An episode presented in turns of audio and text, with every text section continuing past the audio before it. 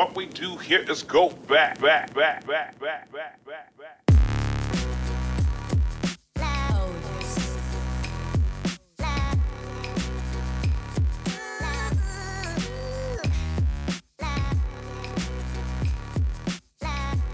Welcome, welcome to the Hustle Sold Separately. We are a weekly podcast dedicated to uh, all of you amazing people that tune in every single week. I always say that you guys are like the, you're like, I'm gonna go do my own thing, anti-status quo, artist, creator, producer, CEO, innovator, CEO of your life, uh, entrepreneur, creative, and I love it.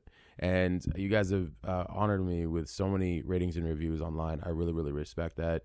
Um, we're around like 6.8, 6.9 million downloads, and I wouldn't be here without you guys on all of that. So uh, I really, really appreciate it. And for any of the new listeners, which I keep picking up new listeners each week, I really appreciate you guys being here. If you want to connect, uh, you can find me at Matt Gottesman on Instagram.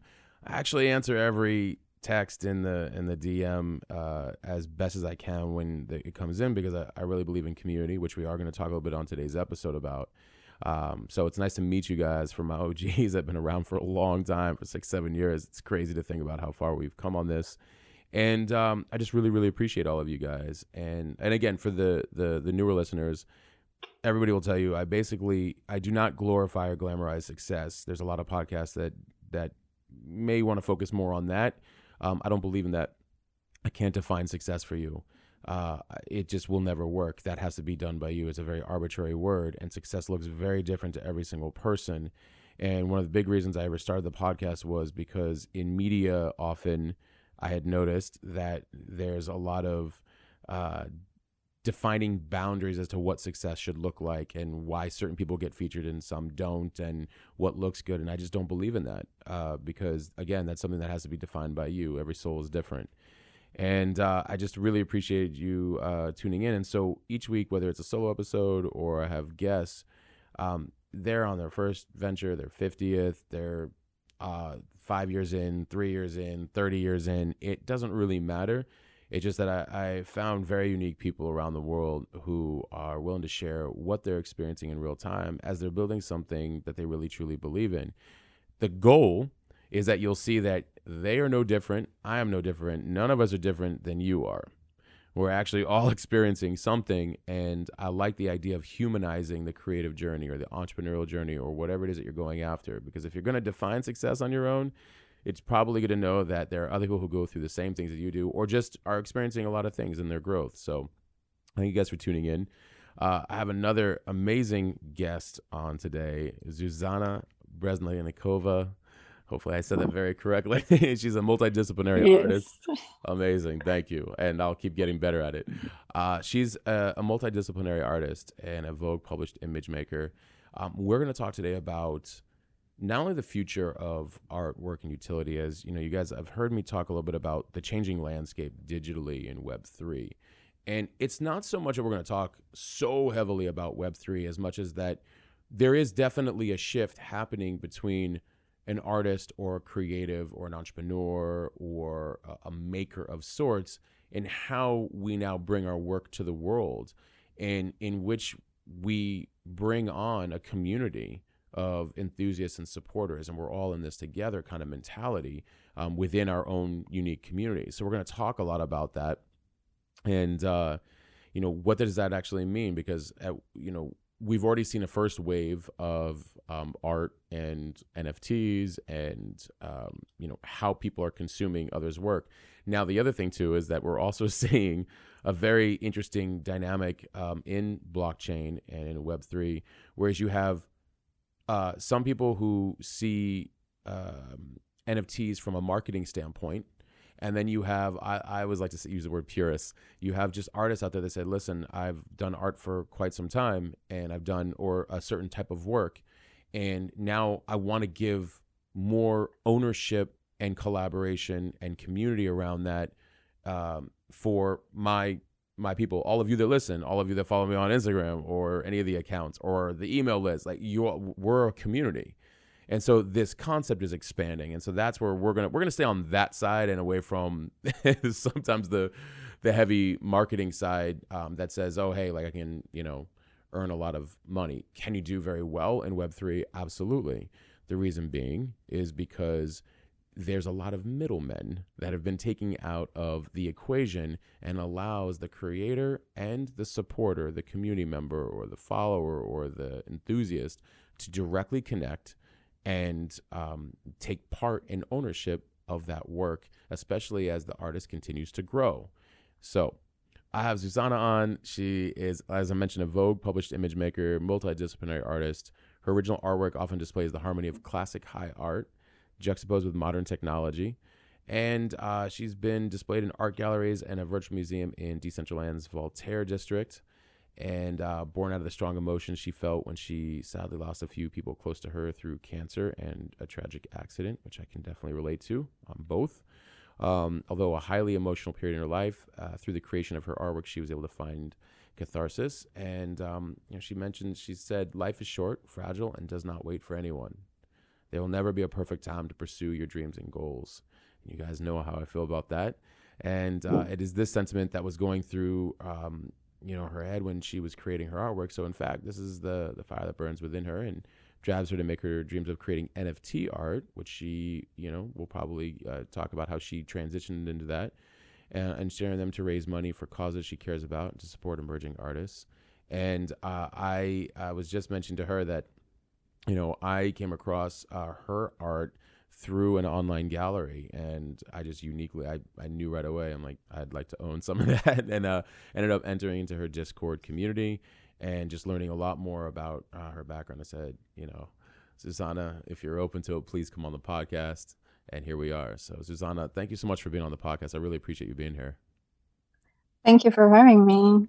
Absolutely. Um, so I mentioned before the show, yeah. the first question is really it, it's it's not even really a question like how did we get here? Because um, you have an incredible background and I think there's actually a lot of people that can relate to you because uh, you're an art a multidisciplinary artist. There's a you know photography and art and paint and you know and there's a lot of people like that and it's a great time for a lot of people like that.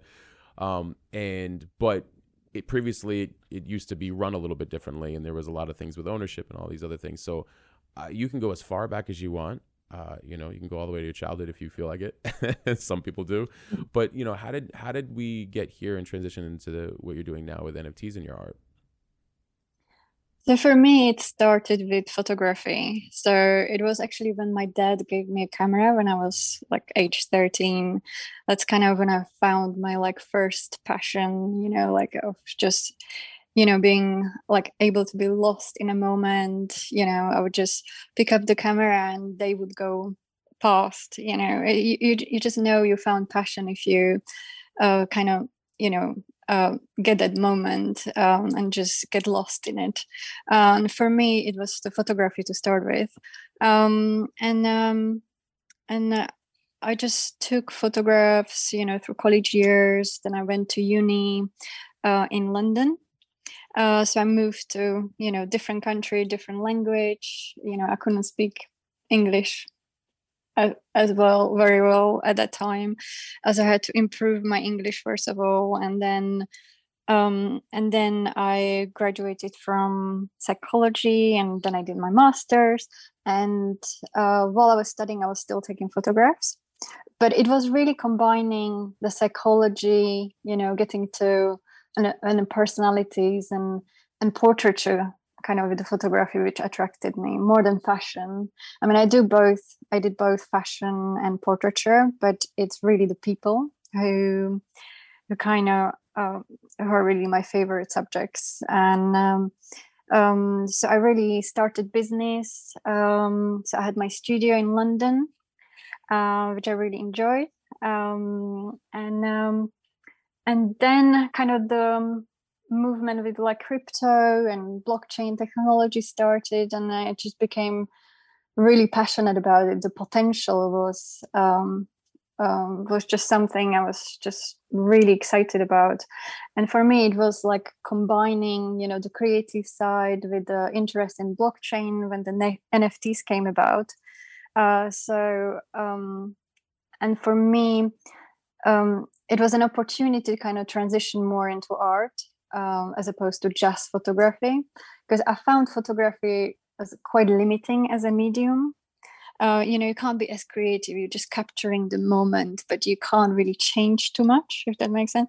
So i could with art i could just really like put my emotions in it and um, and really get much more creative than i could with photography. I just i found like real passion. So um, so i really combined those all those passions together and um, started my nft collection um, which became um, well, as you say, success is def- uh, definitely subjective. But to me, it was it was a success um, because I found people who I could share it with. Um, you know, found people who wanted to collect it. You know, had hundreds of collectors, and and for me, that was successful because the ultimate aim wasn't really like you said about money. It was more about finding people who who would want to own my art and that was that was the kind of mo- most satisfying part of it just being able to share it um, and find that community around me who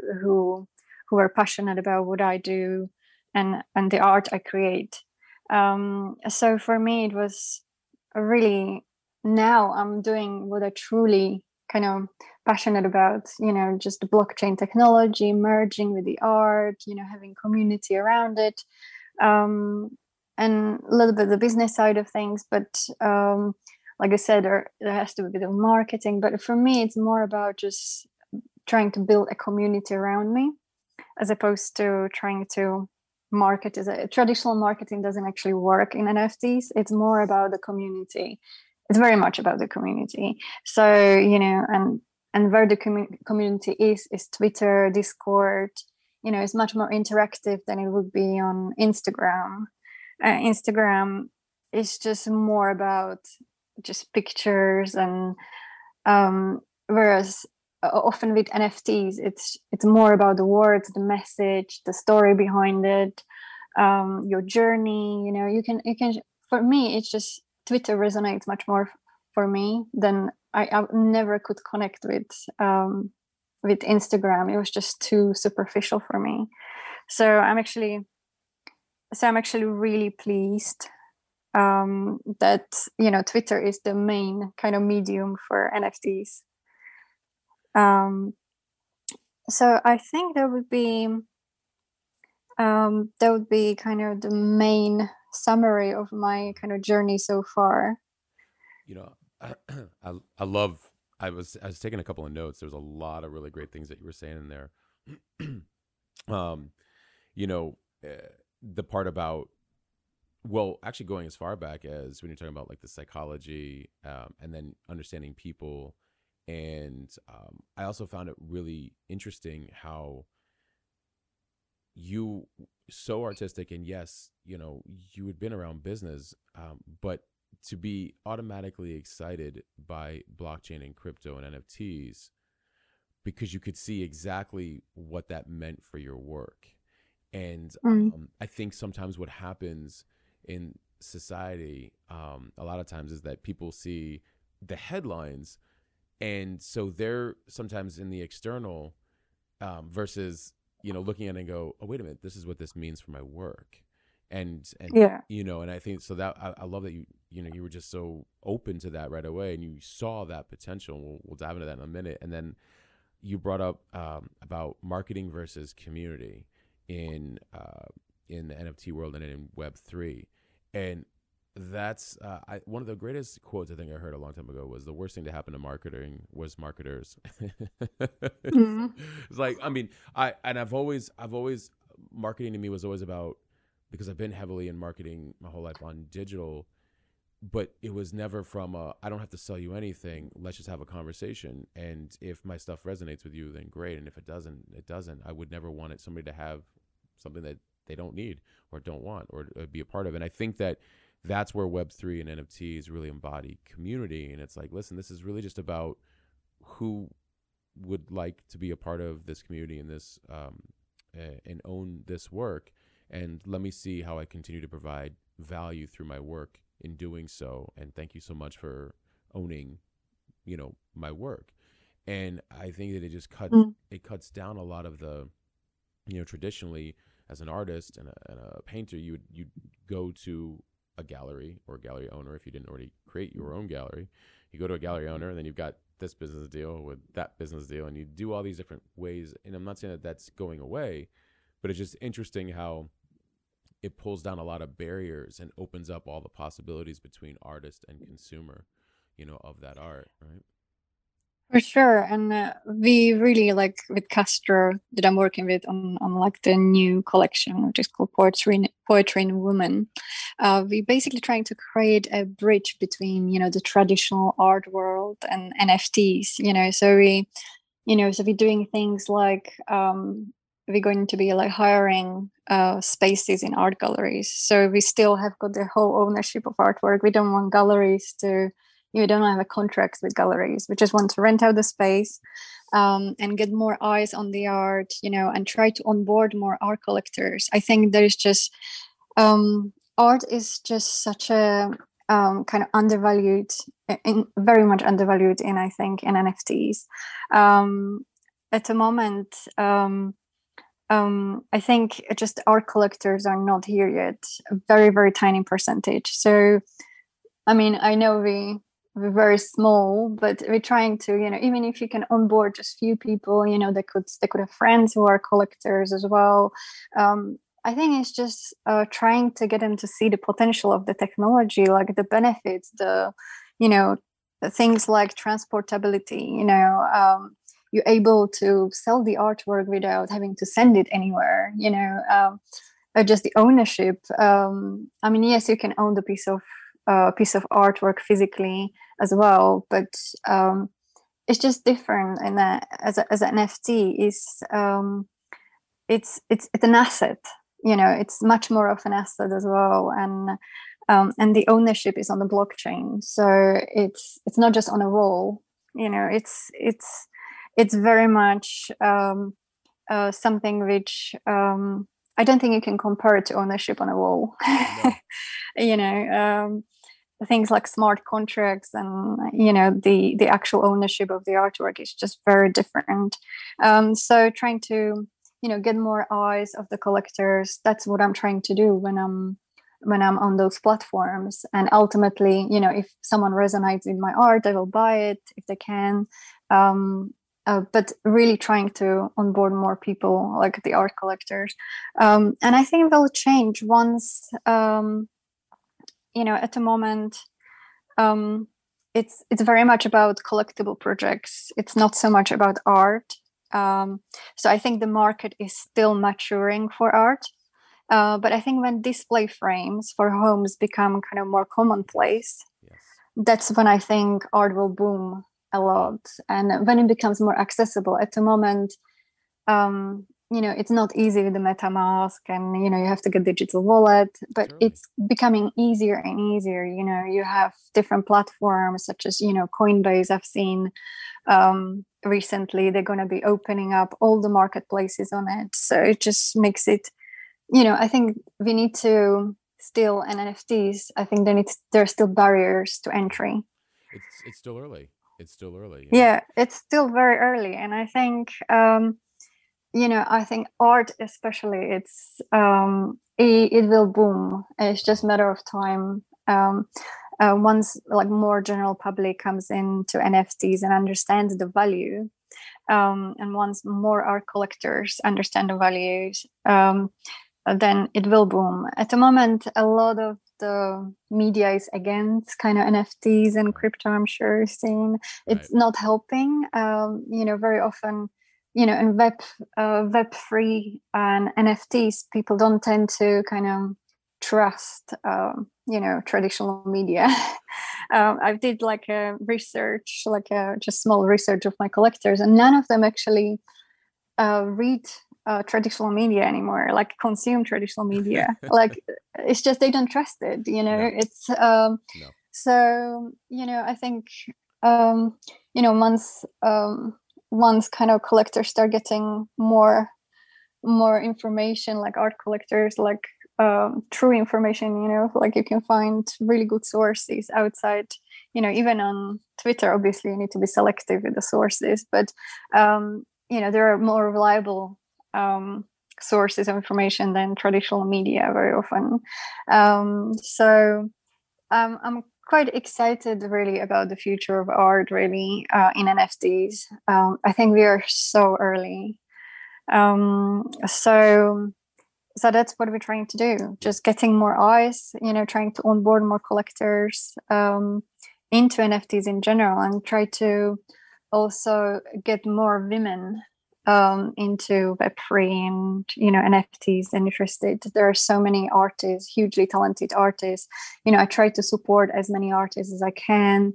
Um, you know like um, the market isn't easy for art right now. Um, so I try to do, you know, I have I have been lucky enough that I got discovered by some by an artist like Gabe Weis, who was um, who was very established in NFT space. Um, and he helped me in terms of he bought my artwork he believed in me and he shared it with his collectors and that's how it kind of all started for me um, so so i try to kind of give that back you know give you know i try to share work of other artists you know i try to buy the artwork support them and and i think it's really important like um, just for all or artists who can do this um, uh, to kind of you know contribute uh, or give back uh, to the community um, and if everyone gives back to the community the community will only become bigger and it will only grow um, so I do think we are kind of part of this big e- ecosystem. You know, it's like we just can't be alone. You know, we have to support each other. Um, so I think the community, like you say, it's it's it's really huge in NFTs. It's all it is all about the community. So and I wouldn't be here without support of my collectors and uh, and a community. I I wouldn't be here. Um, so yeah, I think no, I, that's kind of summary. I, I love. Uh, first of all, I love your enthusiasm because you can.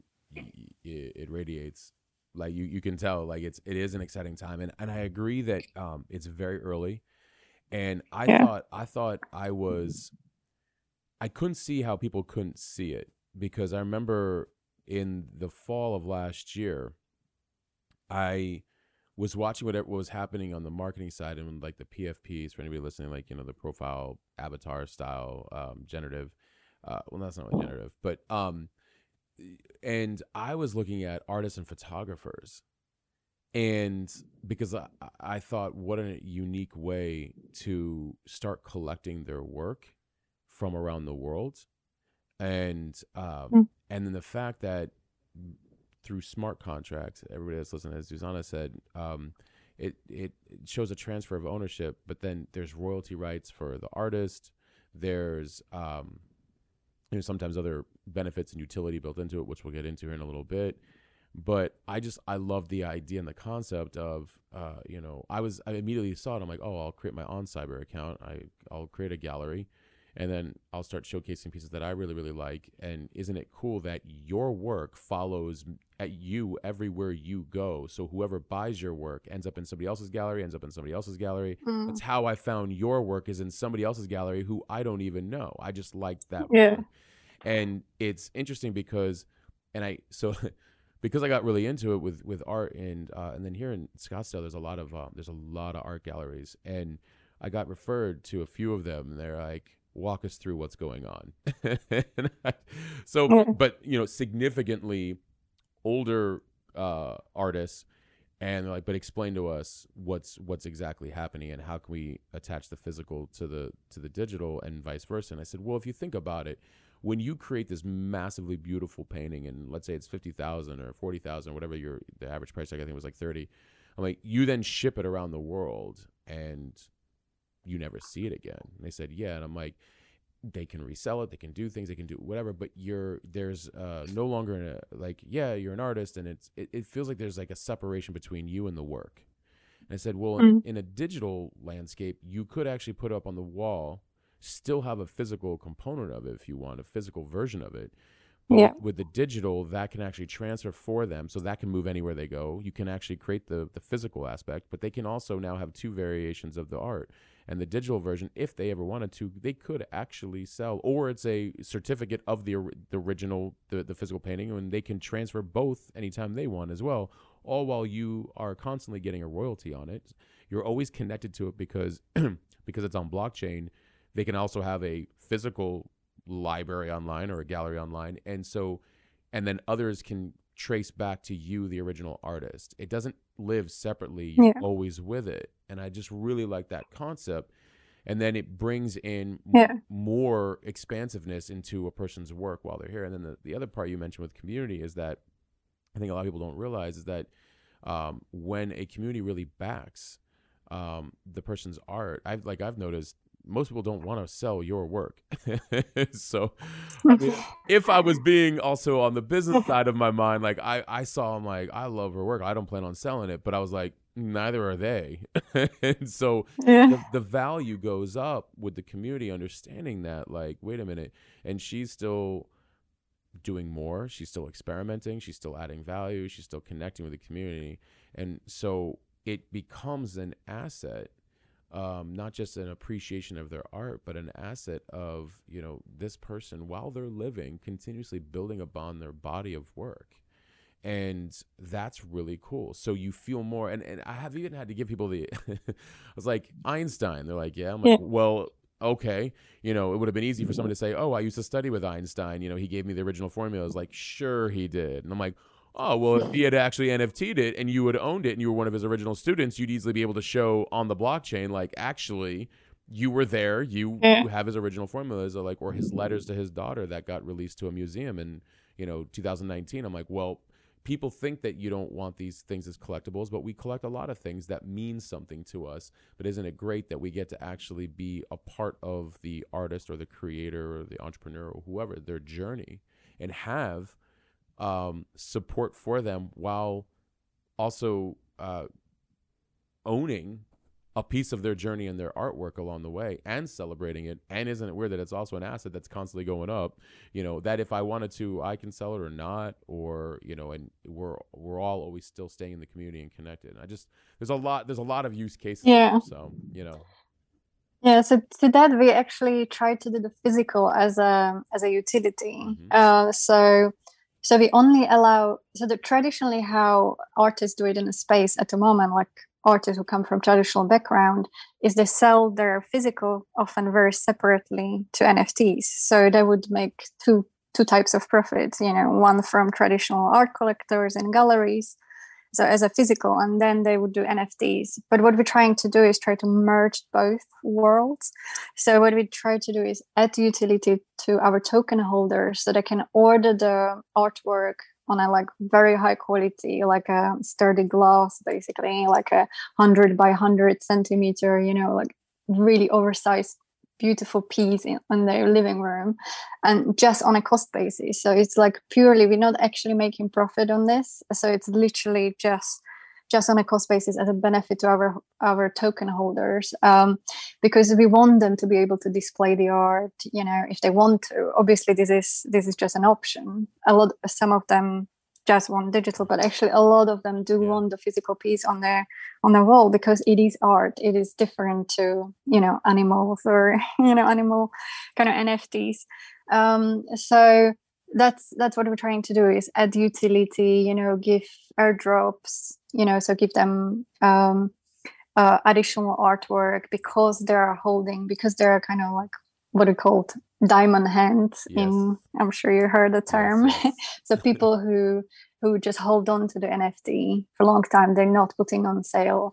So to our diamond holders or diamond hands um, or composers as we said um, in our collection uh, we try to give like airdrops and there will be like future airdrops we try to do for them like new art collection um, on possibly different chain like polygon for example. Um, so we try to you know innovate in the space not try to do everything like how it's been done in the past. So for example castro is very um, very innovative thinking. You know he's a very creative guy and very passionate about he comes from kind of traditional art background and he came into nfts and he's still learning but he's really innovating. He's like looking at it from like artist's eyes and thinking why don't we do this? It's like i don't care no one has done it. It's like why don't we do something different? So he came up with the idea of uh, putting qr code on the physical piece. So it's literally so it cannot be so it's like literally physically attached you know the nft and the physical. So you cannot actually remove it. Like it's melded onto the so it's literally he um he uses like laser basically. So it's like melded onto onto actual physical piece so you can never separate them out. Um, but we want it so even future holders um, you know can still order the physical. It's only they can't sell the physical on its own they can only sell it with the nft so everything has to be done basically through blockchain because the nft is the big part basically. So so we might for example sell few in art galleries but there'll be qr code which people can scan on their phone and they can buy the nft and they get the physical with it. Um, so that's the most simple way to do it because otherwise you know uh, it gets complicated if you're trying to sell the physical separately and you know so that's how we worked it out which is gonna um, do it do it properly through just blockchain and OpenSea and um, you know through actual platform you can do private listing. So you know if if a collector wants a piece for a certain price, we can reserve it to their address. Um, I mean to their blockchain, like to their wallet, um, so that only they can pick up, collect it for that price, and they get the physical with it. So that's kind of how we're planning to do it. But yeah, I think innovation is the is the is the most important thing I think in NFTs. Uh, I think it's important to do things differently and and try to innovate in a space. You know, it. I mean, innovation is the goal, and it's it's it's interesting. Um, so I've I've introduced NFTs and Web three a lot to my community uh, on a couple of podcasts, and then creating an entire guide for them. And um, what's interesting is that it's so early that they'll hear this conversation now and go, "Yeah, I'm following." But in about five years or less, maybe three years, I'm like, "Oh, oh shit!" like I totally get it. You know, in a way, yeah. in a way, in a way, like even more so because um, you can because there's so much innovation there, and it allows the ability for the imagination to basically rethink old paradigms, and I think that that's where uh, old paradigms, in my opinion, aren't going to make it where we're heading. Um, we see them breaking down right in front of us, even though they all seem to claim that they're doing fine. I think it's a Titanic. Yeah. so, mm-hmm. um, you know, so it, but you, I love the idea of um, rethinking the physical and the digital, and um, how do we transfer ownership, or how do we um, maintain ownership or fractional ownership you know, in in light of that. And then, you know, when it comes to utility, and I think that that's I think that's where moving people from a, a place of, so wait, I'm just gonna own a, a digital, uh, like a, a, digital picture, a digital, you know, JPEG as they say, or things like that. I'm like, no, mm. no, no, you don't. So I would love for you to um, you know, I mean, we've already started to talking about like utility, and, and for everybody listening, it's just the idea of when you own something on the blockchain and is verified that like in that and there's a smart contract obviously attached to it. As susanna brought up hey by the way um, i just created this. I'd like to just it's been gifted to you. It's been sent to your wallet or it's been sent to your wherever you're holding it right? Let's just say but we use the, the term wallet address. Um, hey, by the way, uh, if you are a holder of my work, you can also um, we're we're having a gallery exhibit. Um, holders can come for free, but everybody else in the public they have to pay. Um, hey, yeah. you're holding my uh, my work. I'm just here where um, uh, we're also we've been asked by such and such brand to partake in um, you know a, a brand collaboration the rest of the world they actually have to pay you know full retail but um, if you guys want it you get it at like 50% off it's it's the the idea of um, you know, the the community gets, and that's just one. That's just several forms of utility, you know. But it's the idea that the community is very much, especially the early adopters of that that person's work, get a lot of different benefits, you know. Um, For sure. right and i think that, and i think that's where the utility part that people haven't fully um, understood yet you know especially uh, like diamond hands you know and everybody listen diamond hands you're a whole you're holding, you're holding for life. You're you're a life you know or if you hear a hodler h-o-d-l not h-o-l-d h-o-d-l hold on for dear life. You're a hodler. Like you know you're you're um you're an avid fan and you know even the simplest way and by the way i love that you what you said about instagram i don't even get me started on instagram even though that's where i, I have uh, established the community i put them onto my substack I'll take the 5,000 email addresses over there all day long. then, then Mm. Instagram. And I just finally reemerged on Twitter these last like Mm. five or six months. And I'm like, I can't, I said I would never come back. Like, I, I'm like, here I am and I'm loving it, you know? So, um, but, um, uh, but I digress. so, uh, but just even, you know, people, anybody listening, well, if you see Susanna's work in different places or you've seen my writing and you know people say all the time like oh i screenshot it. I save it. Here's your folder i created for you or here's here are my my screen share or a screensaver. You're you're already collecting but you just don't own. And that's the difference is that you can actually own the work um, and have record of ownership and it be an asset that is in your collection if you will of anything you want to collect in life that you find value in. The difference is is that it appreciates with Exactly. the person. So I, I, I like giving people the idea because people always say, "Well, I can just screenshot it myself." I'm like, "Yeah, but you don't own it." you know? Yeah, exactly. I think a lot of people don't understand it. Like, oh, I traveled recently across Europe, you know, and I and and I, I was having chat, you know, about generally about crypto and NFTs, and they were like, "What is NFT?" So I tried to explain it, and then there was like, and she and she was like googling it, and she's seen a picture. It's like, well, that's just a picture, and I was like, no, but no, it's not. What it is, it's representative of value of your ownership of that picture. The picture doesn't matter. It can be anything. It could be a song. You know, it's it's not the picture. It's it's it's the it's it, that you own it. That's that's what it is. they own it on blockchain. Um, and and I think what people don't understand just how widespread this is going to be. NFTs are going to be everywhere. Um, and you know all these web3 technologies um, you know so it's you know the future of decentralization you know we kind of moving uh, towards control of our own data you know so it's we're going to have data ownership you know um, so things like um, um, so every industry really it will impact you know everything from finance loyalty programs gaming insurance uh, you know you can think of even data storage Mhm. you know everything because i mean do we really want to give corporations like ownership of our data? Do we really trust them? I mean come on. You know i mean all these histories with facebook and you know different companies you know um, so i think data ownership is going to be a big thing.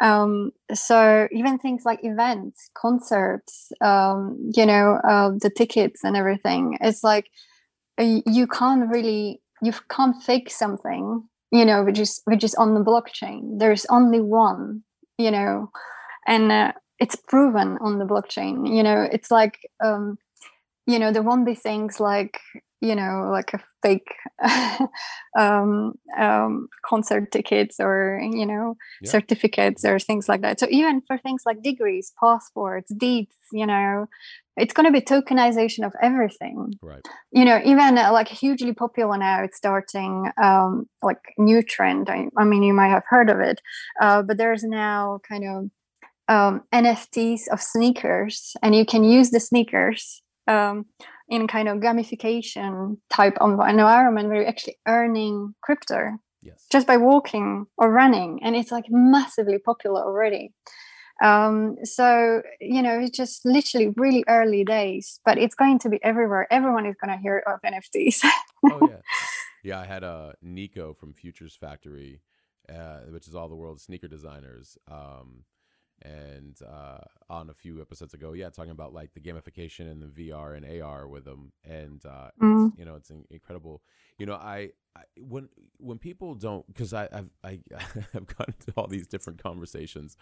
People like, just give me the simple version, you know, with NFTs, and I and I have at different times with the different like um with like Einstein and other things, and then I've even used like the whole exclusive membership or a country. I was like, do you belong to like a, a club or something like that? Like, well, yeah. And I'm like, okay, well, and you show them your phone, and then like then that gets you in, you know, whether it's your fitness club or your country club, and they're like, well, yeah. And I'm like, okay.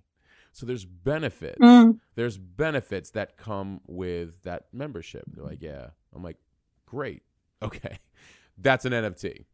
And they're like, Yeah. okay. And I, like, and I was like, don't overthink it. Just the idea of only instead of the corporation that you're you haven't you're paying your monthly subscription to there, instead, um, you know, an individual whose work you appreciate, you're also owning. So you're not just going into the club because you're paying them.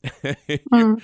you're going into it because you actually own part of the corporation or the country club or the whatever. And they're like, okay, I'm following. And I'm like, well, and then there's additional like benefits out of that, you know, and not like not you know to forget that um, they continue to themselves appreciate in value, so your holdings usually tend to appreciate in value as well. You know, it's like so trying to give them the idea of um, and, and to your point about decentralization. Now I know there's a lot of stuff in the media. So I've been in crypto since 2016, and I know we all loved the concept of DeFi and decentralization. And well, DeFi is probably gone, except for well, outside the U.S. it's gone. but um, but decentralization uh, for a lot of people listening, you know, the concept of like taking back the ownership at to the sovereign level of the individual. Now, yes, there have been some headlines about the fact that you know platforms may not be fully decentralized because you have people running the platforms, but the concept of ownership has changed into a more decentralized role to what Susanna brought up, which is now there are less people in in fact there's almost no people in the middle between what I decide to put out um into like for everybody listening let's just pretend web 2 but it's really web 3 but it looks the same I put my work out there now you can get it directly from me you're not paying Stripe to get to me you're not paying Shopify to get to me you're not paying Mm. you know, uh, a manager in the middle per se, unless somebody still has their manager. You're not paying, you know, it's just me and you, and you're exchanging and you're buying my work. And it just so happens that in ownership of that work, um, there's also, you know, by the way, uh, um, once a year we have a, a get together, an event um, for all the holders. So please join us in that city around the world uh, and, you know, come to it. So it's, there's this ongoing effect that happens um, versus all the people that have kind of gotten in the middle and commercialized the internet and consumerism in general. I, I believe actually consumerism is going to be completely different. Uh, that's my theory, and I'm sticking to it. And it's going to go from mass consumption at some point, well, that'll die hopefully, to more of you know the um, uh, intentional consumption, the things that really mean the most to you within the you know and with less numbers, and for the people who are you know exhibiting their work and selling their work uh, that you know you have a more you know five to ten thousand true fans true collectors um, which you're highly connected to versus you know i've got to go on instagram and have a million followers just to sell like Mm. 10 you know you know it's it's it's different it's more about micro communities and and expanding from Yeah. there you know And that's exactly the point. And there are actually people who have got a lot of followers, like you know, hundreds of thousands on Instagram, but they don't sell in NFTs. It's just like you have to start from scratch, building, you know, become part of the NFT community, really. Um, but yeah, it's very much like about cutting the middleman. Yeah, I'm just really excited about like the Web3 technologies, everything from you know NFTs, cryptocurrencies, the metaverse, DApps, DAOs, you know um, smart contracts. You know, uh, I'm really excited about, for example, even impact on finance is going to have. Mhm. It's already having. So even now, when you have NFT, certain you know valuable collections like Bored Apes you might have heard of uh, you can get a loan so you can literally borrow instantly at like just a click of a button. You don't have to back any bank. You don't have to prove anything. All you have it's it's an asset which you and it's backed up by the asset. And i think that's going to really reduce the gaps uh, you know like in especially in poorer countries it's really extremely hard um, you know, to get um, even bank account. You know, if, if you don't have passport, for example, I mean, there are countries in Africa you, you don't they don't even have passport. So how are you going to get bank account? But if you have crypto, you can have that as an as an asset. You can get a loan. You know, it's just the impact it's it's going to have a worldwide. It's just to me, it's really exciting. You know, um, so anyone like having Bitcoin or Ethereum can have that. You know, in um, in one of the apps you know um, and and can just instantly borrow money to instead of having a mortgage they can uh, you know you can get a loan and instantly um, which is really exciting i think hmm. i want to i want to do a one of one with your work uh, for uh, so i have a brand called permissionless which you know is a term in um, crypto and in uh, yeah. blockchain well, I went ahead and trademarked it in like seven, eight categories, and um, there was a major event which I didn't promote. Uh, it's not mine, um, but I actually own the trademark on events and all this stuff related to it. So I like this account. Interestingly, like OpenSea, everybody started promoting my account permissionless because they thought it was for like I was the owner of the event that Blockworks owned it. It was just kind of funny. But anyways, the the point being is that it's a permissionless um, crypto and NFTs and blockchain, it's just a permissionless entry for anything. It's permissionless finance.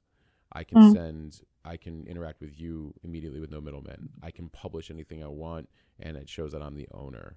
Um, I, mm. I, still think that we should be publishing um, good, integrity-driven work, not fake mm. stuff.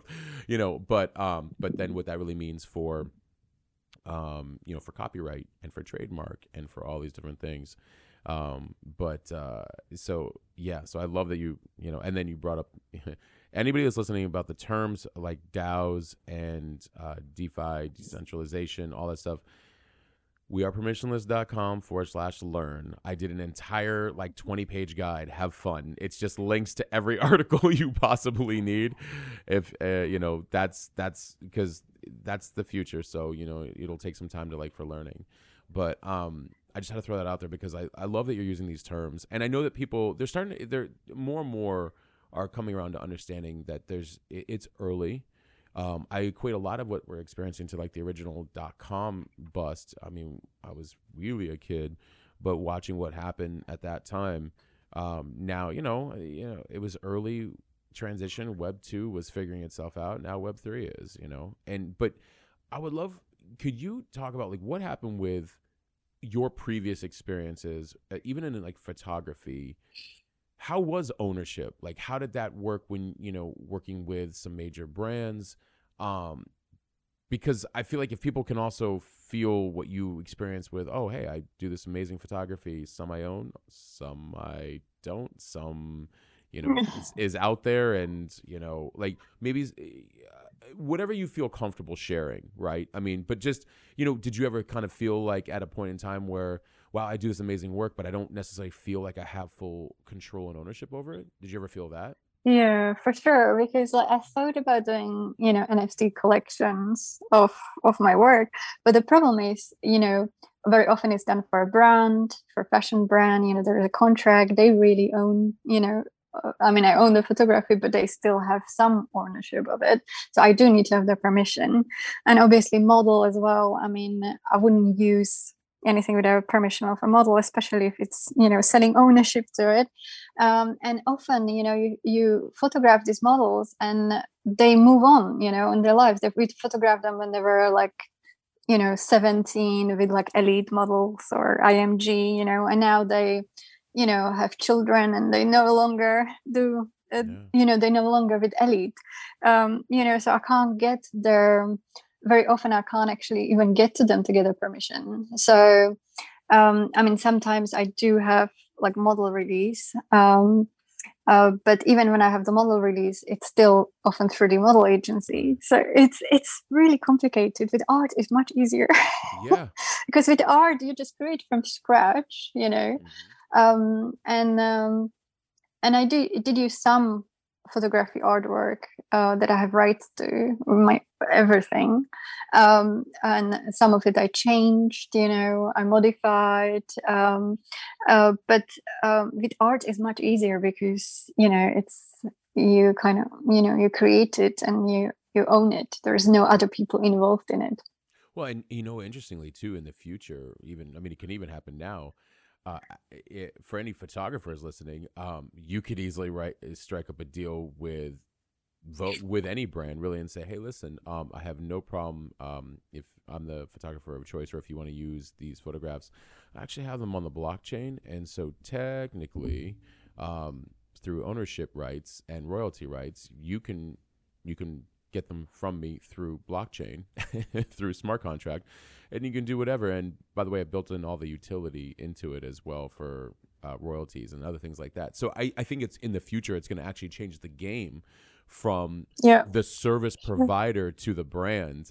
Brands are going to have to play in a whole new way. Thus again bringing the decentralization into play and the ownership back to the original like service provider. Because w- service providers in the form of of art and creativity and branding and, and all these things um, you know especially in photography right and say well um, Mm. you know i'm constantly giving my work away um, and um, and I love that it creates value for your brand, but I'm a ghost at that.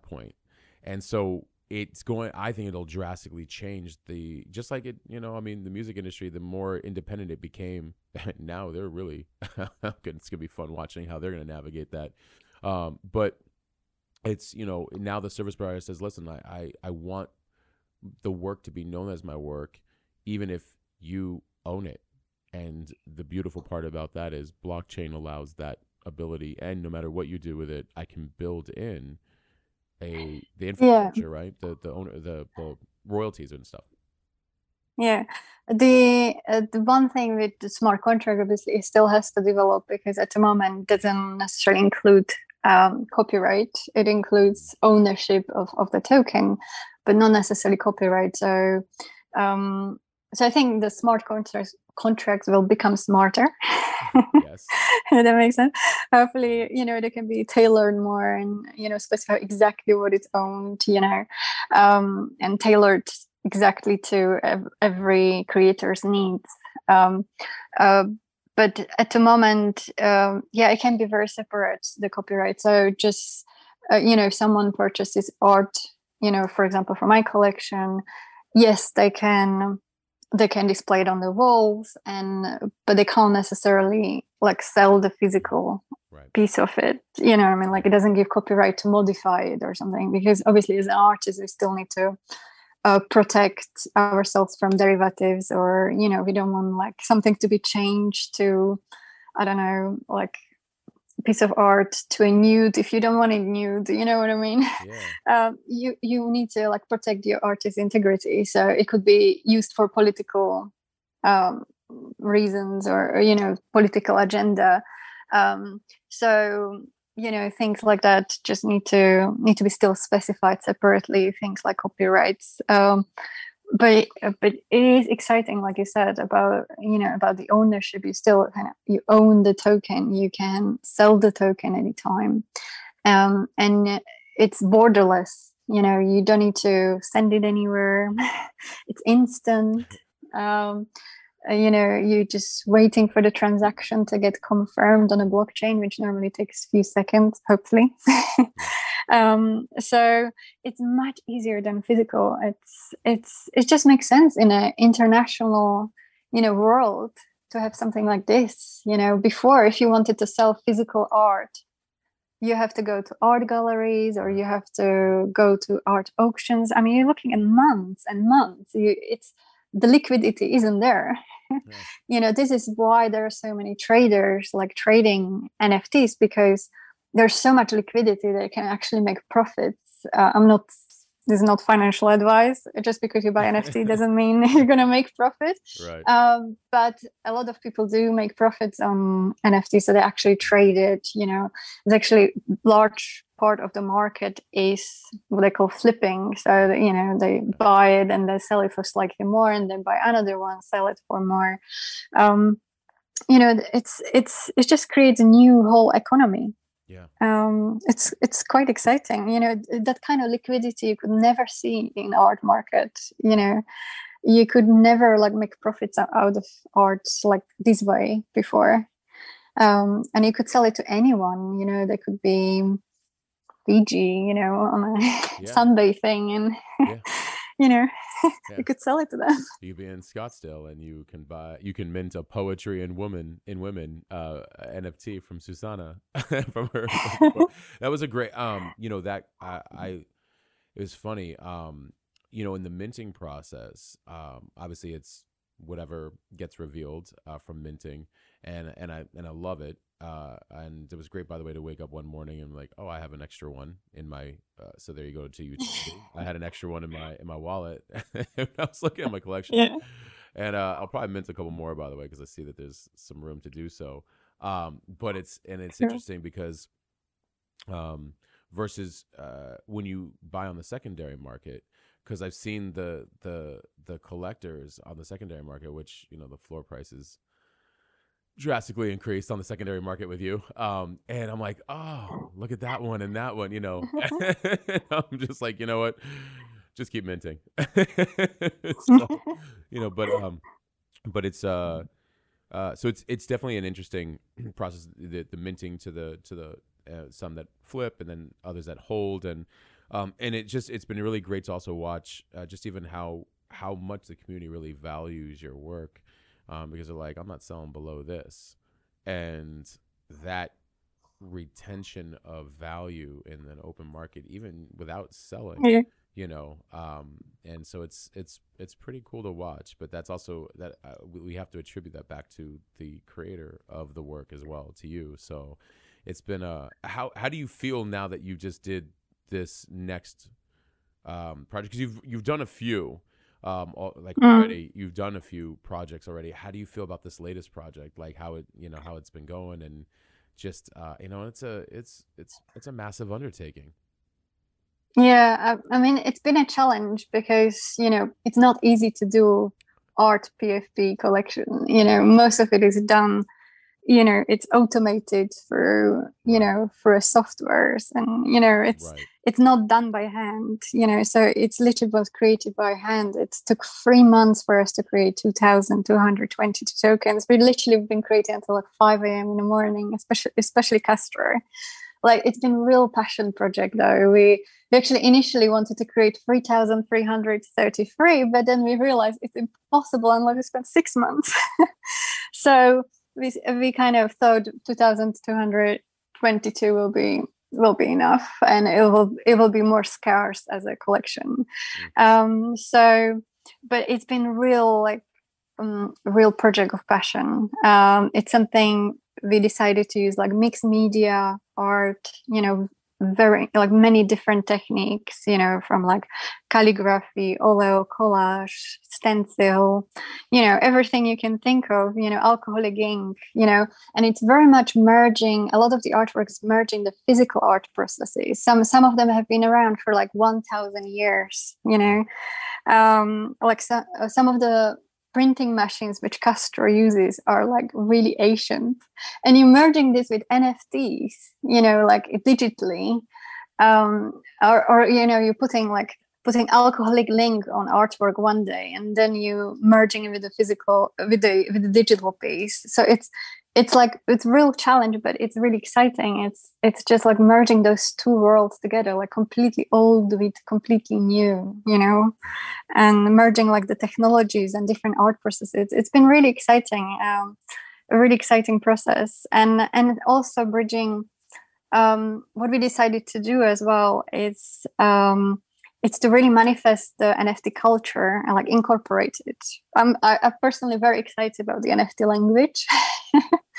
uh, so once you become part of kind of like NFT community, you you hear these things like diamond hands. That's one of the things on our, our artwork you know in poetry woman. So that's the poetry. Poetry is actually like the crypto language. So you have things like hodl you mentioned. You know hodl which means just you just holding on the artwork no even if the market crashes completely you're still holding on to it. You don't sell it.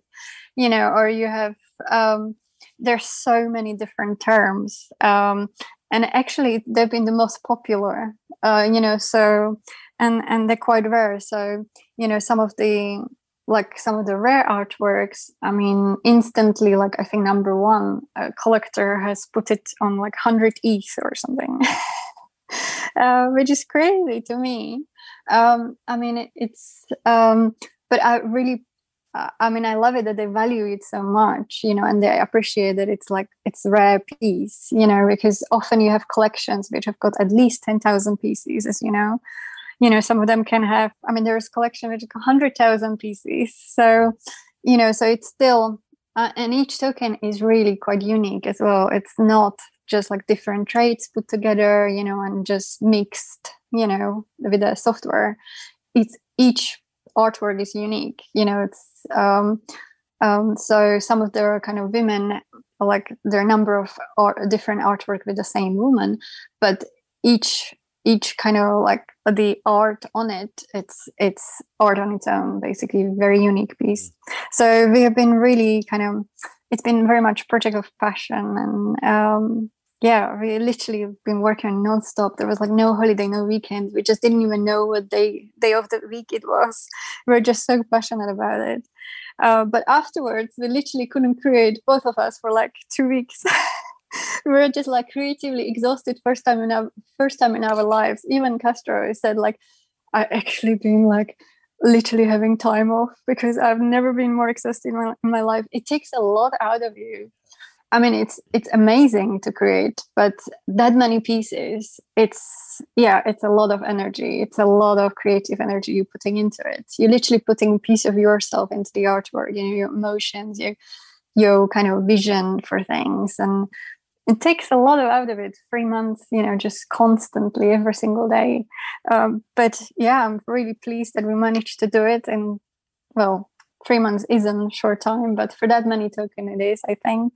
And uh, you know that um, that we managed to uh, do our own contract smart contract which is very important because it just allows inter interoperability between different platforms because that's where we're moving like in the future um, if you didn't have our sm- our own smart contract and we had you know shared contract of one platform such as OpenSea, if OpenSea decides to remove the collection, that's it. right. it's gone. Right. You know, so uh, and this way we can just uh, the artworks uh, op- uh, basically shows up on any any new platform. So you know, Coinbase opened um, mm-hmm. Uh, opened the platform now, and it just was instantly there the whole collection or LooksRare or Rarible or you know any any platform which kind of pops up you know it's going to be there because it's custom contract. We're not reliant on just one platform. And that's actually not that easy to do because um, you know I had to hire we had to hire a, a guy you know like developmental guy, like a guy basically who does smart contracts, who writes the code um, on the blockchain, and it's something. It's not my skill set, so we had, um, yeah, we had this really amazing programmer, and uh, he's managed to do really good smart contract where where the minting was very cheap, as you might as you might know. So it costed almost, you know, to to mint like 10 as much as 10 tokens as much as it as it did one mm. you know it was very minimal cost of gas there is like a yes there is cost of gas in a, mm-hmm. on the blockchain unfortunately um, but um, yeah it's it's been um, it's been a new uh, learning experience for sure because it's much harder to create a big collection like this than it's to create like smaller collections like I did before mm. um, before you know just mean one by one you know you didn't have to like try to sell them all at once you know and all in a market which is like crashing you know right. so that's been the biggest challenge i think you cannot control you know the market um, as well. So, but you know, we looked at other things like you know revealing the collection, which helped. Um, you know, so once once we kind of reveal the collection and show the artwork, then many more collectors wanted it. Um, so it's about kind of responding to those challenges, I guess. Yeah, it's a, it's a lot. You know, I um, and I've got the website up as well. And one of the things that I love that you've done where you show what it could look like in the physical, especially in you know in physical environments, yeah. homes and things like that. I love the one with the, the all white like um you know the walls and the fireplace, and you've got the poetry and women um where it actually says poetry and women on it um yeah. on the wall that like pieces like that i love when you you demonstrate it from a physical standpoint like that because people can actually start to see like oh wow like this is you know something that i can easily make for the home and and space that i you know inhabit or whatever um, but uh, so I, yeah. I love that you you you know you've done that. Actually, that's the piece I want the most. but but um but you know so um with the collection, the 2,222 2,222, are there any still left for minting? Uh, so it's all minted in terms of um, there's no actual minting going on. Everything is minted, but uh, kind of we minted it well, like the rest of the collection ourselves just because we decided it's important to reveal the artwork. Yes. Um, so that was the decision point. Got you. Uh, so we decided to sponsor the minting ourselves mm. to to in order to reveal the artwork. Yeah. Yeah. Um, that was the decision. No, it's you know, it's actually I, I really like that you did that because I can you know, I could see how um by doing that collectors such as myself can say, "Ooh, you know," like to your point earlier, and you're saying, "Yeah, you know, um, the more when we revealed it, the more collectors that came in because there's so many good ones, and it, that's the only hard part about the minting process is that you don't know." But you've, you know, here exactly. you got, you got so many good ones. Like I, I pulled it open actually on OpenSea on here, and I was like, "Oh, oh, okay." And so now I, I get why these uh these ones are available is that you guys sponsored it, and that was really that was I think that's actually really smart of you because there's a few in there that I was like, oh, all right, noted. Um, but I, uh, I think we realized because it is art. I mean, I always wanted to reveal it straight away, but it isn't possible with minting on blockchain. To mm. you know, uh, you have to mint it first and then it will get revealed. Unfortunately, um, so it isn't possible to do it any other way than just minted ourselves. Uh, so that's that's the decision point because um, and uh, because we wanted collectors to be able to choose the artwork, mm-hmm. and and we found that often they wanted to like swap the artwork between between themselves because art is subjective. You know, everyone's got different taste.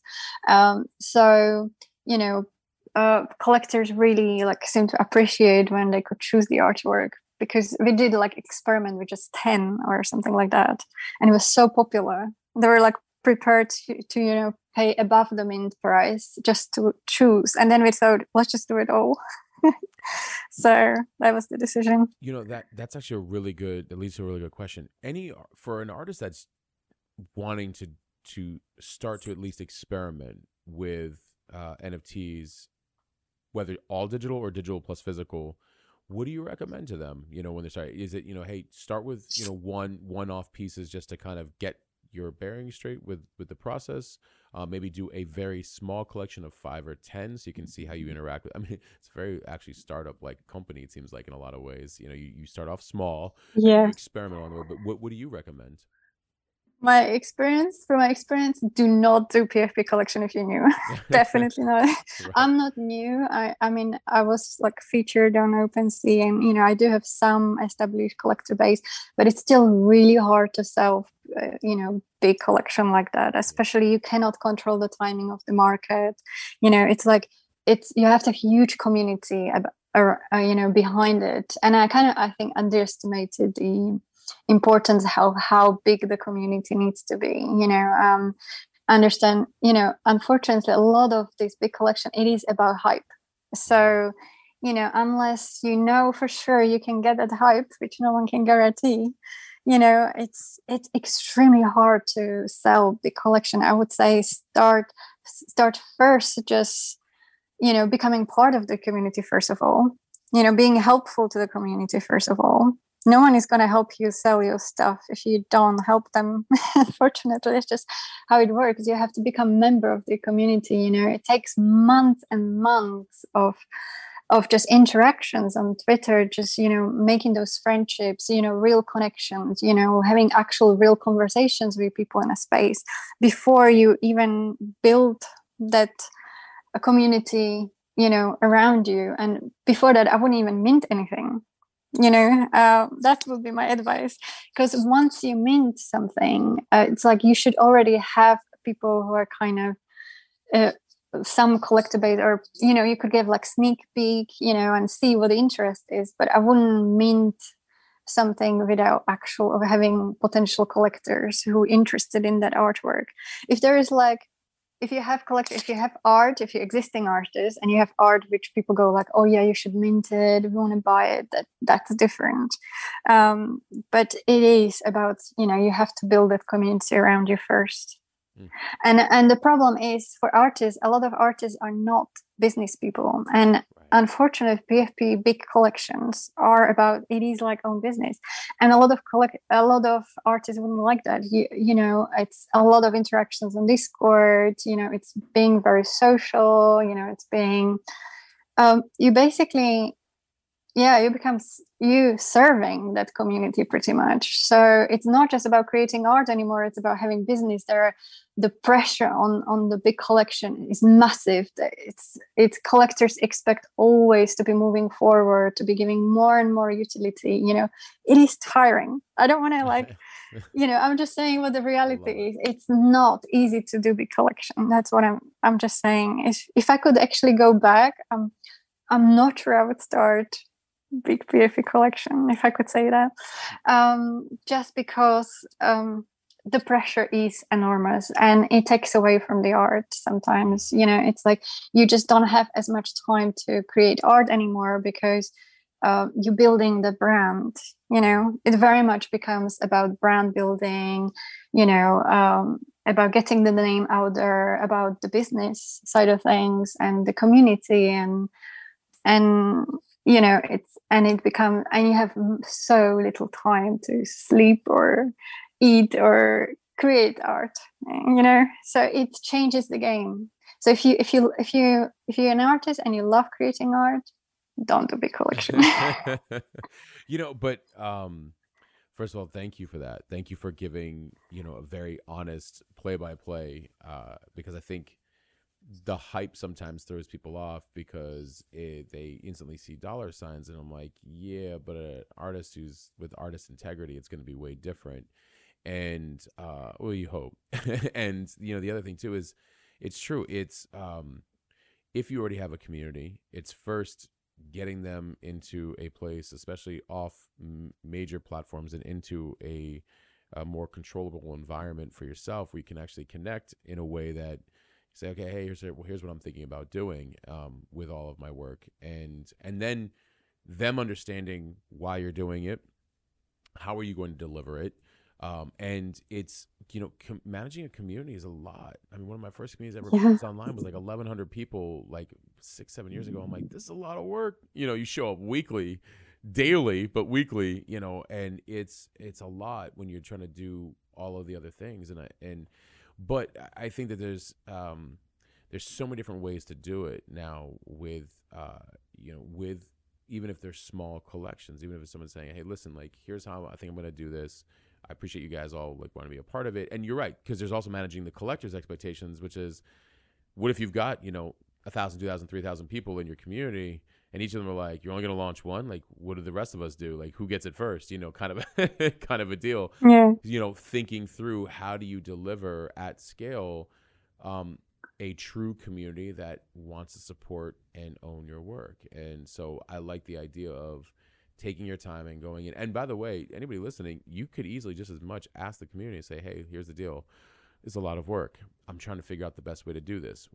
Like, talk to me. Let's talk. Let's actually let's engage in dialogue here a little bit. You know, without the hard part there is that they don't know what they want. They just want your work, and so you have to be very careful mm-hmm. with taking too much on of their uh, of their thoughts. You know, I think it was like uh, Henry Ford said a long, long. Obviously, back in the 20s or 30s was like if i asked the people what they wanted with cars he's like they would have said more horses so he's like so you got to be careful listening to what the people want you want to you want to give them what they want plus what they haven't seen yet and without the friction of what that means for you as well. Like you you're wanting to find that balance somewhere you know in delivery of, of service to them. So it's it's a lot it's a lot of work. And i'm glad i'm glad you're giving the reality for a lot of people who aren't you know part of the, the hype and you know um but trying to do it in the the most sustainable long term long game play for for the brand itself yeah i think for artists you just need to understand in in a bigger collection you're wearing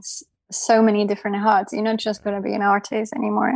Yeah. You're going to be you know you're going to be doing marketing you're going to be doing um, you know you're going to be community community manager you have to manage a discord you know you have to there's so many different hats you have to wear. And uh, a lot of artists you know they kind of don't appreciate uh, just how how complex it can get you know it can get intrusive to some artists. I mean i, I personally actually like the entrepreneurial side of things you know like i like to grow the brand um, uh, but i know um, a lot of artists just want to create art. Right. so it depends on you know you have to know what what it is that you want to kind of concentrate on. If it is just to create art then it's better to just you know mint one piece by you know uh, at a time and just sell that i would say it sounds or, me, it sounds to me like you're saying ownership has responsibility, accountability. Yeah.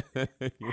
A lot. Right? Right? That's a, I mean, uh, it's it's funny uh, I've mentioned that to a lot of people. I said, "Listen, like yes, in web3, in blockchain and crypto, um, you know, your NFTs, yes, now you can have all the ownership rights." And people go, "That's amazing." I'm like, "And all the responsibility that yeah. comes with owning your own work and your brand and how you do things. So like that's the beautiful part about web3 is that it's bringing in the accountability into the equation because and we're already seeing what happens with people who if they're not bringing in uh, accountability especially I don't like to use the word influencer, but like, you know, you've seen a couple influencers who did some projects and then they abandoned them because like after they got the money, they're like, oh, I don't yep. want to do this anymore. And I'm like, oh, because you were never really about community with your 14 million followers. Um, you were just kind of about like celebrating your world. But like in the Web3 world, it is about community. If you're not about community and you do an NFT project, I love when Gary Vee said it, he called everybody, he's like, if you do an NFT project and you're not about, you know, he didn't say I'm paraphrasing, but it was like you're not about community. You you you exit and you know and you take their money, you're gone. Good luck ever trying again. Good luck. Yeah, I mean that's the worst thing that kind of happened to um, to collectors. Uh, yeah. They call it being wrecked, yeah. Oh, as yeah. you might have wrecked, heard for sure. Pull, and uh, yeah, and that's basically yeah, yeah. You say create collection doesn't stop there that's yeah. it like the pressure only starts and the work only starts once you sell the collection and you know to help to drive the secondary market i mean it's a billion dollar industry you know you're competing with massive collections you know like some of these collections have got like 50 employees you know? Yeah. um so it is it is literally like running a company. The the issue with uh, i wouldn't say issue but uh, the complexity of nfts is, is no longer just art. It's investment for a lot of people. They do see it as an investment they're not just collectors they're investors. Very often they're traders they expect the value to go up you know and they expect the marketing to be done. Uh, so if you if if an artist is not expected to you know marketing and, and develop build a brand and a name and get more eyes on the art and you know to be present on twitter every day then it's just nfts don't even go there yeah. would be my advice just stick to traditional art i would say yeah you know and and that's you know that the, the investment part that's where I, I tell so many people i'm like the opportunity right now is actually incredible to find very value driven community driven artists if you're patient you're going to see the benefit of that 5 10 15 years from now you know mm. I, am not i've never been a, a, a fan of um you know like the, the the get rich quick crowd like and the the, the uh, listen flipping is fine. If you're kind of like I'll I know I, I know people who like they'll buy six they'll keep four and they sell two. Covers Yeah. bu- covers buying the the all six plus a little extra because they're like hey you know I get it they're being they're being a little bit more lucrative with it or whatever. And you know and you know if somebody wants to flip they want to flip. I actually think it's also good for the artist because it shows you on the secondary market it's doing well. Hmm. but at the end of the day investing isn't just what what makes the asset so valuable is the person who created it who so now Mm. we have to start really looking at the person who created it. do we like their art do we like their character and who they are and who they're becoming like you know do we like what they stand for do we like um you know their potential trajectory of their heart really of like where they're going in life in terms of what what they're so Yeah. so eagerly dedicated to if people follow those trends they're gonna be fine with their investment you know of of the the Mm. person's work um, and I think that's the beautiful part is Web3 is an accountability platform where the creator puts something out, but they have to be dedicated consistently. Mm. Oh, they can pivot, but they can still be dedicated to their life's work in some aspect because they're bound to the community, Community is bound to them in totality. Versus like, I try this and I'm out. And like, if you leave, you know, But likewise, I think collectors, you know, often sometimes come from wrong reason to the space. You Oh, know, they hear about, you know, apes selling millions and they expect, you know, get rich like overnight. It's just doesn't work like that. With, for example, art, you know, it can take a long time for an artist to get established. So, you know, one advice I would give to collectors is like, don't buy something you don't like and you don't believe in that person. And Yeah. you have to believe in them and, and prepare to hold it for a couple months because the market can turn like like it is down at the moment but it can it can turn any any point. So for example last year when i started in nfts you know i wasn't selling first for a month at all. And then suddenly i sold in three days i sold one year of all my artwork in three days. And within month i was selling right to level of like 8.888 eth Mm. you know on a secondary market. And that happened in a in a time scale of a couple weeks. You know so the market can shift really a lot either way. Yeah. so as a collector just don't don't expect to get rich overnight. You have to just invest what you prepare to lose basically as we say.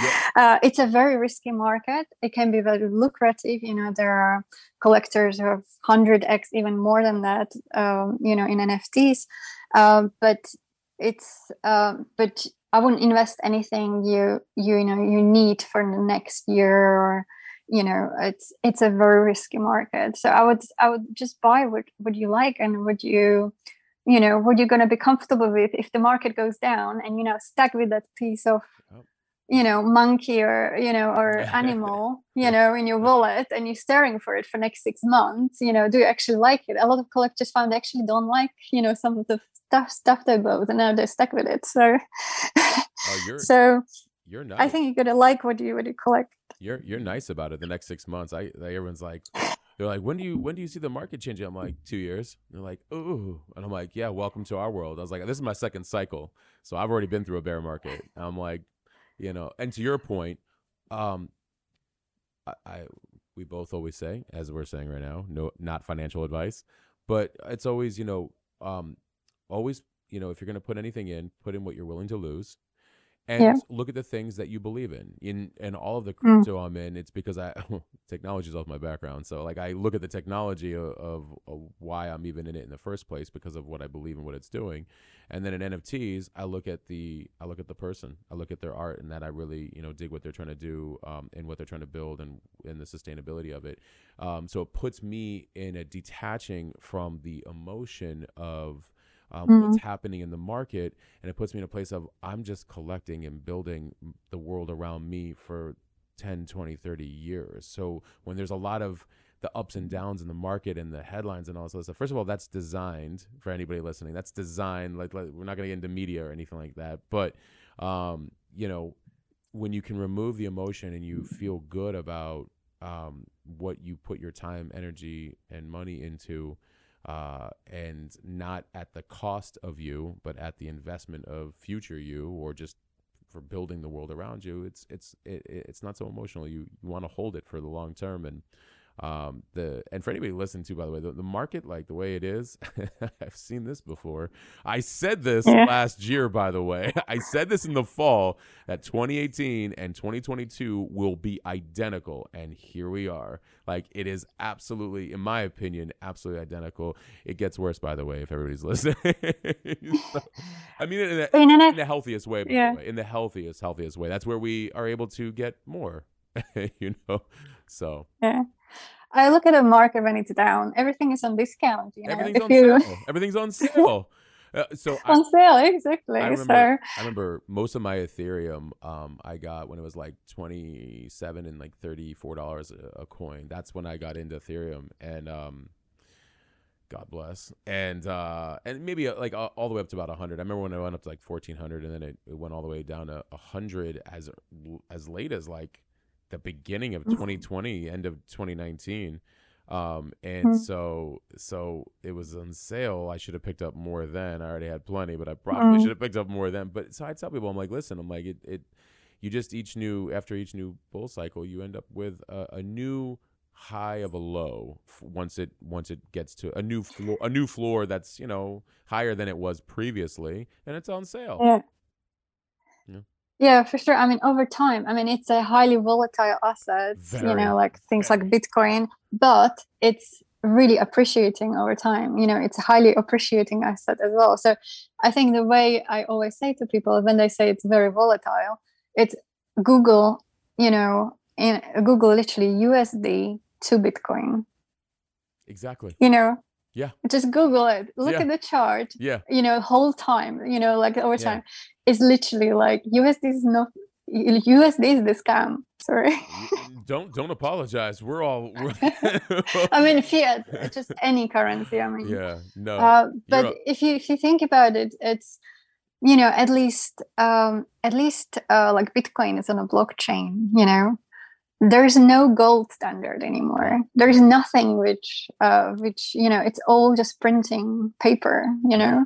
Yeah. Um i'm very biased here i think against fiat but no um yeah just google usd to bitcoin chart you see what i'm talking about Look, uh, the fact uh, you're not alone. Uh, we're all talking about it on our own home turf about the U.S. dollar, and we're not we're not excited what's happening, or the fact that we're probably about to lose our reserve currency status. But so you know, um, but uh, again, um, that's why I think a lot of us play in this other world, and we see what it's all transparent. It's all right out in front of everybody at this point right now, and um, uh, for any of my international listeners, that is not our fault. That is uh, separate from these the powers that be that are not we're not related to. Um, you know, it's it's. Uh, but yeah, to as a store of value, you're uh, 100% correct. Just Google U.S. dollar USD to Bitcoin BTC. And see the trend over since 2011, 12, 13. Like you'll you'll get plenty of, of data that you need um, and uh, you know, and you know, not all of these currencies make it. I remember, I remember the ones from 2017 that you know they do Mhm. anything now. Uh, you know, I or either got out of it. You know, that happens. Some technologies don't make it as we continue to evolve the next level of the of of of the internet. So uh, that's Mm. that's that's for everybody to figure out what you know to do their own research, right? DYOR. so Yeah, I always compare it to like dot com, you know, it's Yeah. like you still have the giants, you know, like the Amazon, Google, you know, they survived and they, you know, anyone who invested back then. So imagine being able to invest in early, you know, Google now. Like Yeah. Imagine that opportunity. You have that opportunity. That's what I would say to people. yeah, But obviously do your own research, right. I know. as we always say Yep. and uh, yeah always invest what you can lose and and uh, best way is just to average you know like dollar cost average every day you know if you just put like tiny amounts you know and then then it goes to lower you know it's on discount you, you buy more and more it can't go down forever hopefully you know, you know what I love about dollar cost averaging, and yes, I know exactly what you mean. what I love, what I love about dollar cost averaging is, and I, I give examples to people all the time. Like, you know, that very expensive dinner that you went to last Friday night. They're like, yeah. I'm like, let's say you didn't go to that, and instead you took like the 150 200 dollars or whatever, and I don't know, you just spread it across like you know a couple coins or whatever that you really liked. They're like, yeah, and I'm like, all right, and then let's say you do that uh, continuously every week for however long you know, like I'll usually take a budget daily, and I'm just like these are the three to five that I'm like, hey, you know, and a little extra, uh, but it's I like the idea of you're putting in what you wouldn't mind losing if you had did something else with it, uh, Yeah. then consistently, and and then the idea of that, you know, um, whether I bought it very low or very high, it doesn't matter because if I'm always putting the same amount in, I'm somewhere in the middle of its way later value that I'm at least hoping for. That you know, again, do your own research, but um, Yeah. you know, and, and it just it dollar cost averaging is such a great way for people to to see what- Yeah. the the opportunity cost. If I didn't put it into something here that I couldn't quote unquote could potentially lose, where would I be putting it elsewhere? Like, oh well, you know, if you're I don't really eat out. I love cooking, but like if you eat out or if you consume this thing or you buy that thing, whatever it might be, the opportunity cost and also like you'll never get the money back over there either. So is that an asset that's even going potentially has to go up? You know, unless you're buying a supercar, I don't know. even then, there are even yeah. stories of some people just you know like not buying coffee as much and then looking at the wallet forgetting about it just keeping change from when they bought Right. coffee with it Right. and keeping change and it was worth a lot of money and Right. that was like over many years obviously um, but yeah can can really add up um, but uh, yeah it's i think it's it's just oh very exciting you know cryptocurrency and just web3 and just being part of it you know regardless of you know the value in the future is just being part of that revolution you know it's Yes. i think it's really exciting Yeah, I love I love the coffee uh, example. I somebody, somebody asked me about that. Like, I don't have uh, enough to uh, to invest in that. I'm like, I think your ideas of investing are all off. They're like, what do you mean? Like, they were literally standing like uh, holding a Starbucks, which I, I'm, I'm not gonna say anything rude, uh, but uh, they're holding a Starbucks and, uh, and like a fan, like a fancier version, you know, of their coffee, whatever. That's like eight or nine or ten dollars, and I'm like, okay. I'm like, have you? Do you get that every day? Like, yeah. And I'm like, three hundred dollars a month. They're Like, yeah. I'm like, wow. Have you really thought, even if you weren't in crypto, if you were even like in a stock exchange or anything, an investment vehicle that can at least earn you something that if you, I don't know, made the coffee and instead put the money into that, you know, you, I think people get this idea of like they have to have, uh, you know, so much money. I'm like, no, everything has a starting point. You know, just yeah think about it. You know, uh, not not women's shoes you Yeah, know uh, if, well- if women looked at the am- amount they spend in shoes you know i always used to be like very different to to most women i would i never would like spend money on like designer shoes or something i would buy lenses you know photographic lenses or i would buy you know digital currency or something Yeah. I, I am very unusual of it. I like investing. For me, it's it's it's like a hobby. Yeah. You know, for me, I I don't actually like. Uh, I just think a lot of like designer stuff. I think it's very materialistic, and it's you know it's just a show off, and don't necessarily need it. Yeah. You know, like, um, you know, I mean, yeah, it's everyone's everyone's is different, but for me, I really enjoy the just as a hobby. You know, just investing a bit. Yeah. You know, here and there, and um, and being part of the revolution.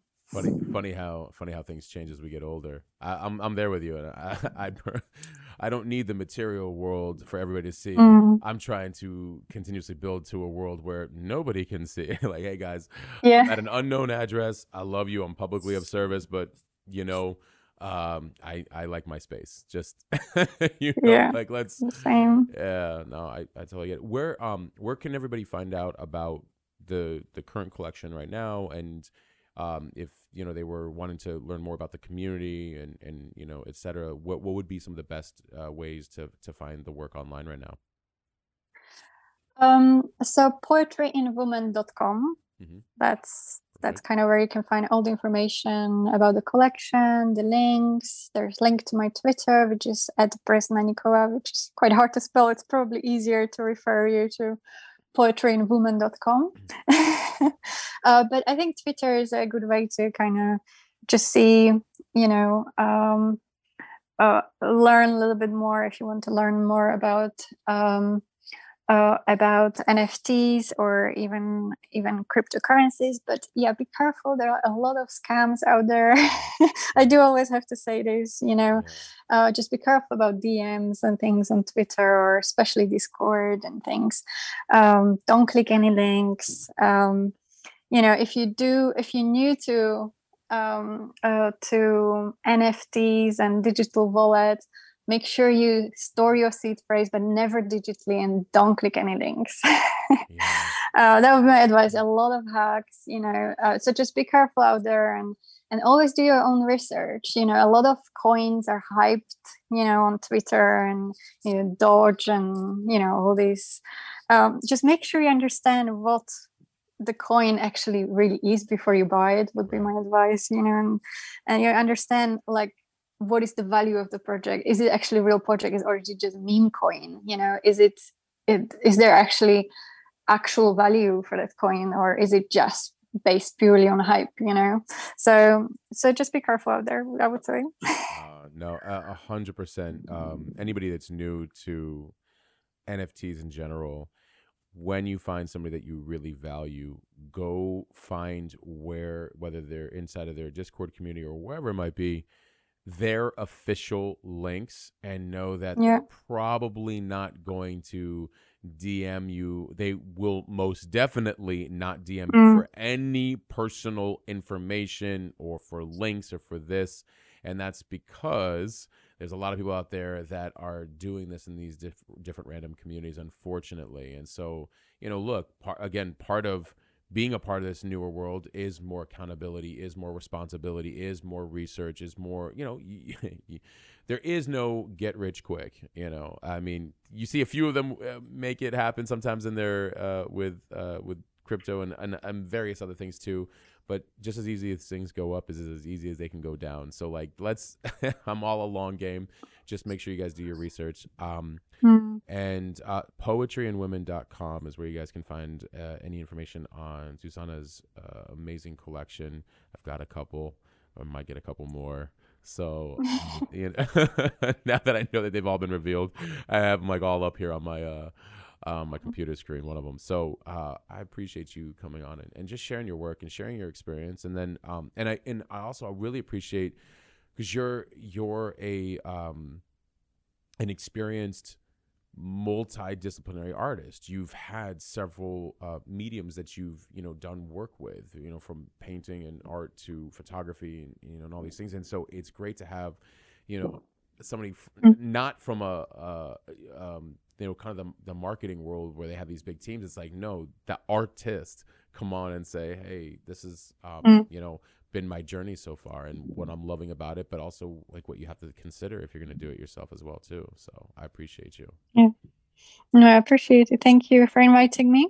Yeah, absolutely. And uh, hang out just for one second. I'll, I'll talk with you offline here in a second. But for everybody listening, Susanna Breslannikova, and uh, you can go to poetryandwomen.com for her latest collection. That'll also give you uh, information on the Discord and other places, you know, that you can connect. Um, you know, please support artists out there. That's what we do here. so, and I'll also put the link uh, to poetryandwomen.com in the, the show notes so you guys can find that. And, uh, you know, I just appreciate you guys. Susanna, by the way, I always say this to our guests you're welcome back on anytime um, because it's a journey driven podcast. And as you know, like six months from now, a year from now, it looks very different. Uh, like we're always changing and evolving. So you're, you're welcome back on anytime. Thank you. Yeah, absolutely. And, uh, you guys, uh, please uh, support in any way you can. Uh, if you have any questions, you can also uh, reach out to me on uh, Instagram for now. and you know, and also be sure to um, check out Susanna's Twitter. I'll put the link to her Twitter account inside of the show notes as well too. And mm-hmm. yeah, absolutely. and I just I appreciate all of you guys tuning in every single week. Again, like the downloads are insane. Thank you, really, truly, and um, a lot of interesting announcements coming up, which I will share more publicly. I started to a little bit on Instagram and in the uh, Substack. You guys can go there at mattgosman.substack.com um, or https we are permissionless.xyz. And I just, I really, really appreciate you guys for Susanna, for myself, and for Hustled Separately. We are out.